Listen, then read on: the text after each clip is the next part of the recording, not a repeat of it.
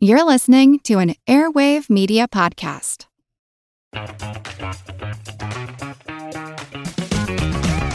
Hey there, I'm Dylan Lewis, one of the hosts of Motley Fool Money. Each weekday on Motley Fool Money, we talk through the business news you need to know and the stories moving stocks on Wall Street. On weekends, we dive into the industries shaping tomorrow and host the experts, authors, and executives that understand them. Tune in for insights, a long term perspective on investing, and of course, stock ideas. Plenty of them. To quote a listener, it pays to listen. Check us out and subscribe wherever you listen to podcasts. My name is Greg Jackson.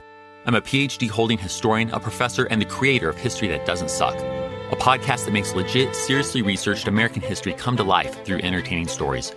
Join me for a chronological telling of the United States story, from the Revolution to fractious Civil War, tenacious inventors, brave reformers, and more. With more than 100 episodes, you can already binge listen your way from 1776 to the early 20th century. Listen to History That Doesn't Suck on Spotify. Hello, everyone, and welcome to History of the Second World War, Episode 1, an introduction to Season 1 of the show, which I am calling rather ominously Return of the Shadow. This week, I would like to thank everybody who is currently supporting the podcast on Patreon. There are too many of you to thank individually, but just know that I thank you. As part of my thanks for their support, I provide patron exclusive content once a month, like the episode that released this month that discusses the evolution of the Royal Navy in the immediate aftermath of the First World War. If that sounds interesting to you, head on over to historyofthesecondworldwar.com slash members to find out more information. This episode is all about the first season of the podcast, which will cover the interwar period. At the end of this episode, I hope you understand why the interwar period is so important and why the podcast is spending so much time discussing the events before September 1st, 1939. The Second World War is in many respects the event of the 20th century. It was influenced by earlier events and it would cast its shadow over the following decades. Fighting would stretch around the globe, and few areas would escape its effects. The human cost of the war is almost incalculable. Even if you could arrive at a final figure for military personnel killed or wounded, of civilians killed or injured, that number just barely scratches the surface of the pain and suffering caused by the war, the mental, emotional, and physical oppression and persecution perpetrated by foreign invaders and local despots, the deprivation and destitution caused by the demands of fighting a total war with its resulting poverty and starvation, the grief caused by the loss of spouses, siblings, parents, and children.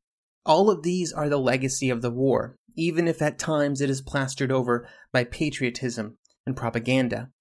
That's how we end up here, over a hundred years after the war that was supposed to end all wars, but which was destined to be known not as the World War, but as the First World War.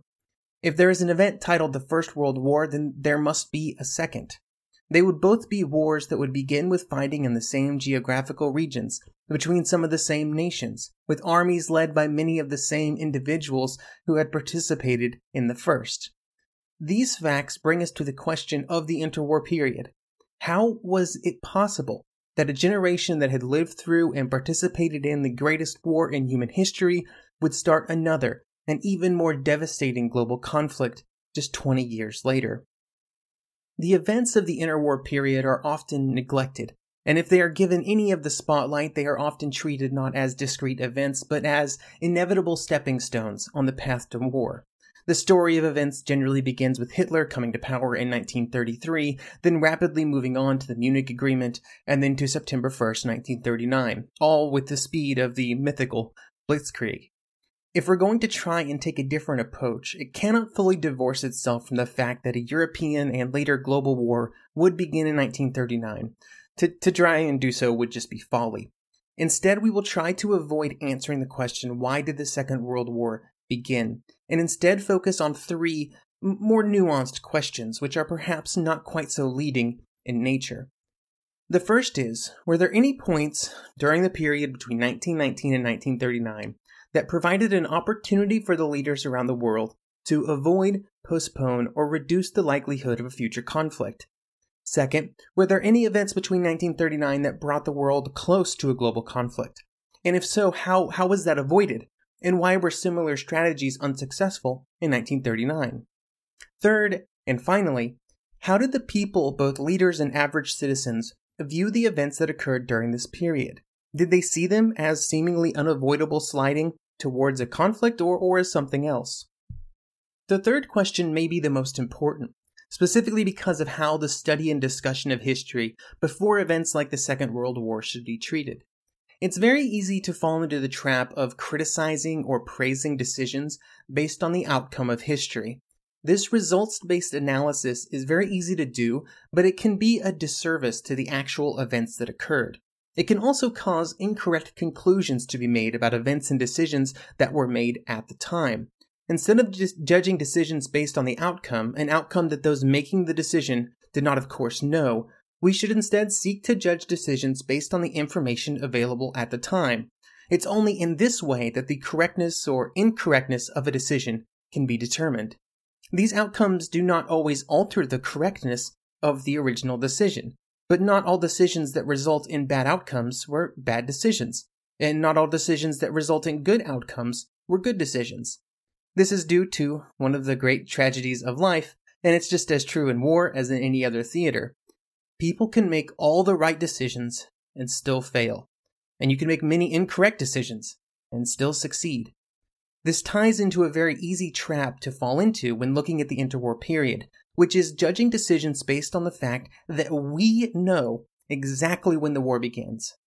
Nobody around the world knew when, where, or how the war would begin until just months before it happened. Even the Germans, who would be the ones to invade Poland, did not know that they would be launching an operation in 1939 until just months beforehand. During the interwar years, people did not even know that a war would happen at all, and this altered perceptions of what should be done. The uncertainty of possible future war also interacted with political movements all around the world to change how governments and nations reacted to the actions of other states, both towards and away from conflict. All of these considerations and complications will be a running theme for the interwar period, and I will refer back to the question of how we judge decisions during this period of history several times. The other two questions, could the war have been prevented, and was it possible that it could have started earlier, will also be a topic we will refer back to. We will spend the better part of the next 50 episodes trying to answer them. The next two episodes will be a brief overview of the First World War and then the Paris Peace Conference.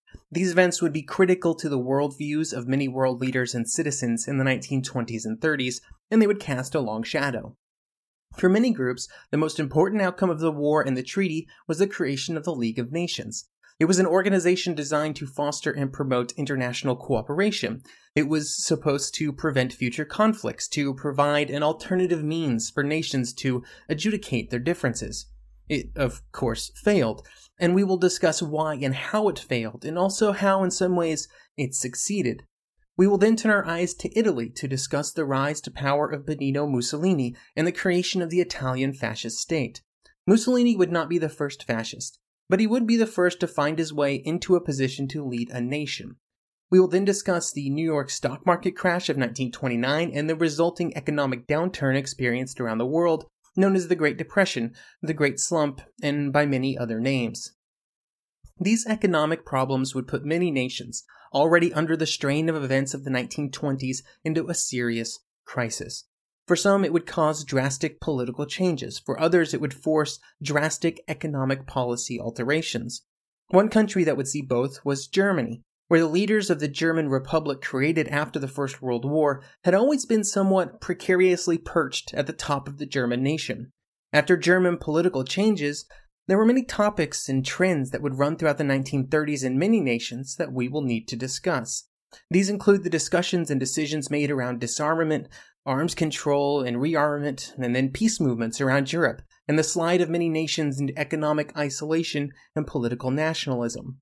All of these topics will then set the stage for conflict. The first conflict that we will discuss will be the Italo Ethiopian War that would begin in 1934. The violent expansion of Italian influence in Africa would bring Europe remarkably close to war, far closer than it had been at any point since 1919. This would just be the first conflict in Europe during the 1930s that would cause international tensions to greatly increase. with the second being the Spanish Civil War, which would see the various political ideologies of the Western world all come into direct conflict in Spain. The increasing interest and interventions of nations throughout Europe would also introduce a very serious threat of the Spanish conflict spilling out into a larger war. We will then close out the first season of episodes by turning our eyes away from Europe and towards Asia. Tension in China had been ongoing for many years, and these tensions would occasionally flare up in violence. This tension and the continual push by the Japanese political and military leaders to expand their influence and control in China would eventually lead to the Second Sino Japanese War, which would see a new level of violence erupt in Shanghai in 1937. I have set up a website for the podcast over at historyofthesecondworldwar.com. And on that website, you can find links to all of the various social media sites where the podcast has a presence. You can find a link to the Patreon page if you'd like to support the show. You can also find a rough podcast roadmap that lays out the basic structure of future content. I've also posted a full list of sources used for the podcast, which will continue to grow in the coming months and years. There are also episode notes for every episode, including the sources used for the episode and a rough transcript. I hope you have enjoyed this episode, and I hope you will join me for the next one, in which we will discuss, in the absolute briefest way I know how, the history of the Great War.